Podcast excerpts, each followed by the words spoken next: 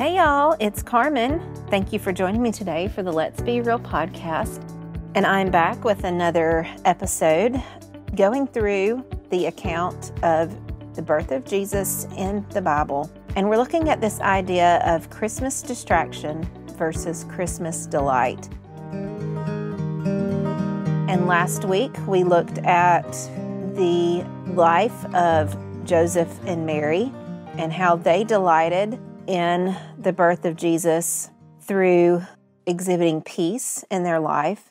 And this was in contrast to the general population of the people of Israel and how they were distracted with the culture, and it showed itself in complacency with being okay with uh, living in darkness, not hearing from God for 400 years, and then being oppressed by the pagan rulers that were ruling over them. So if you missed last week, I would encourage you to go back and take a look, uh, take a listen to that. But today we're going to be looking at the shepherds and how they were able to delight in the birth of Jesus versus the innkeeper, who is kind of this arbitrary person in the account of the birth of Jesus. But I think we can we can get there that there was a person who kept the inn uh, and what maybe what they were dealing with. But so the innkeeper we're going to say is or was distracted by the commerce of the season. And we'll talk about that in a minute. But the shepherds found delight in the joy of the season. So let's look at Luke chapter 2, and I'm going to read verses 1 through 20. And this is the account of the birth of Jesus and the shepherds. So we will start in verse 1 and read through verse 20. In those days, Caesar Augustus issued a decree that a census should be taken of the entire Roman world. This was the first census that took place while Quirinius was governor of Syria, and everyone went to his own town to register. So Joseph also went up from the town of Nazareth in Galilee to Judea, to Bethlehem, the town of David, because he belonged to the house and line of David. He went there to register with Mary, who was pledged to be married to him and was expecting a child. While they were there, the time came for the baby to be born, and she gave birth to her firstborn, a son. She wrapped him in cloths and placed him in a manger, because there was no room for them in the inn. And there were shepherds living out in the fields nearby, keeping watch over their flocks at night. An angel of the Lord appeared to them, and the glory of the Lord shone around them, and they were terrified. But the angel said to them, Do not be afraid. I bring you good news of great joy that will be for all the people. Today, in the town of David, a Savior has been born to you. He is Christ the Lord. This will be a sign to you. You will find a baby wrapped in cloths and lying in a manger. Suddenly, a great company of the heavenly host appeared with the angel, praising God and saying, Glory to God in the highest and on earth peace to men on whom his favor rests. When the angels had left them and gone into heaven, the shepherds said to one another, Let's go to Bethlehem and see this thing that has happened, which the Lord has told us about. So they hurried off and found Mary and Joseph and the baby, who was lying in the manger. When they had seen him, they spread the word concerning what had been told them about this child, and all who heard it were amazed at what the shepherds said to them. But Mary treasured up all these things and pondered them in her heart. The shepherds returned, glorifying and praising God for all the things they had heard and seen, which were just as they had been told.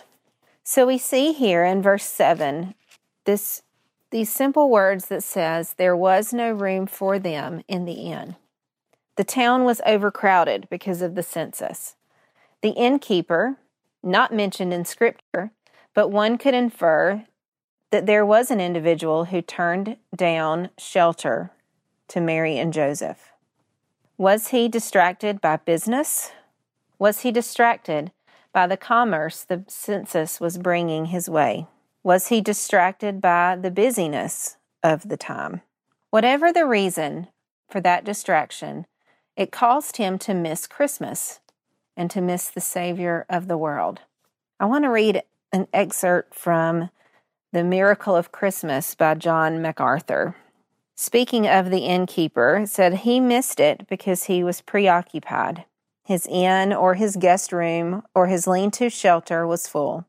It was census time in Bethlehem, and the city was bulging with every one whose ancestry went back to the little town. Bethlehem was the city of David, so every living descendant of David would have been there, along with every other family whose roots were in Bethlehem. The town was crowded. The innkeeper was busy. There was no indication that he was hostile or even unsympathetic. He was just busy.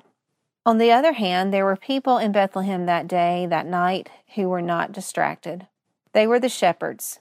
They chose, out of necessity of their livelihood perhaps, to be away from the distractions of the town, doing their normal everyday job keeping to themselves, living quiet lives, which was a space for joy to invade.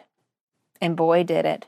The angel and the company of heavenly hosts made a big announcement.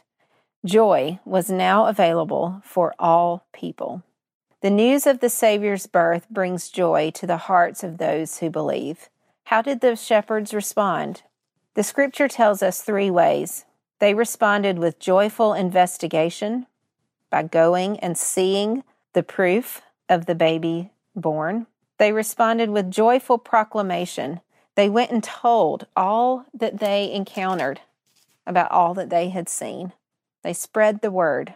And then the third way they responded was with joyful praise that they returned to what they were doing. They returned to their lives, but yet they were glorifying and praising God for all that they had heard and seen. They encountered what Psalm 34 8 encourages us to do to taste and see that the Lord is good, to tell of the Lord's goodness, and to praise Him for His goodness. The goodest, which is terrible English, but the goodest thing the Lord has done was that He sent Jesus. Joy comes with Jesus' arrival. So the question is will you take the time to delight in it, or will you be distracted by the busyness, the business, and the commerce of the Christmas season? I want to finish up going back to John MacArthur's The Miracle of Christmas. Speaking of the innkeeper, that he was just busy, MacArthur says that, it, that it's exactly like millions of people today. Their lives are consumed with activity, not necessarily sinful activity, just things that keep us busy. At Christmas, people are especially busy shopping, banquets, parties, concerts, school activities, and other things all compete for attention. And in the clutter of activity, many preoccupied people miss the Son of God. I want to encourage us to not do that, to not be distracted by the busyness of the season, but to delight in the joy that the season brings. Let's pray. Dear God, thank you so much for the joy that comes with Jesus. Thank you for the example from the life of the shepherds that normal people going through their everyday lives can experience the same joy that the shepherds did because we have the same announcement that the shepherds received. Thank you for that. God, help us to not be distracted by the busyness, the business of Christmas, the commerce of the things that we have to buy or have to prepare for.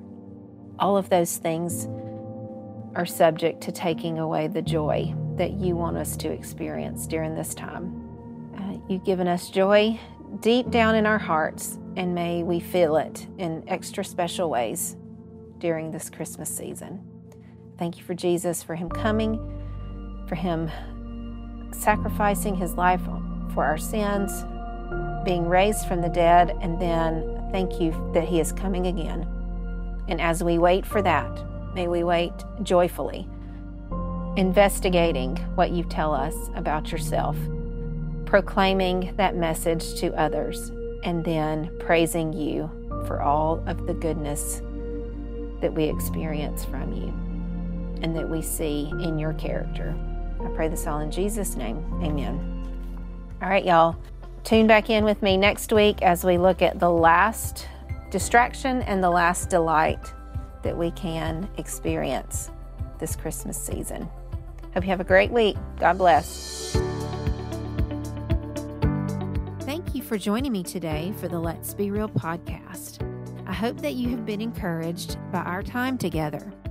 Friend, I want you to know that Jesus is so important to me. And I want to share with you that you can have a relationship with Jesus just like I have a relationship with Jesus. There are three easy steps to finding that relationship. Number one, admit that you are a sinner. Number two, believe on Jesus as the only one who can save you because he lived a perfect life. He died on a cross he was buried in a tomb, and then three days later, he arose from the dead, victorious over sin and death. Believe that he did that for you. And then the third thing to do is to confess. Confess that Jesus Christ is your Savior. It's as easy as that. I want to encourage you, if you have not made that decision to follow Christ and go into a relationship with Him, will you do that today?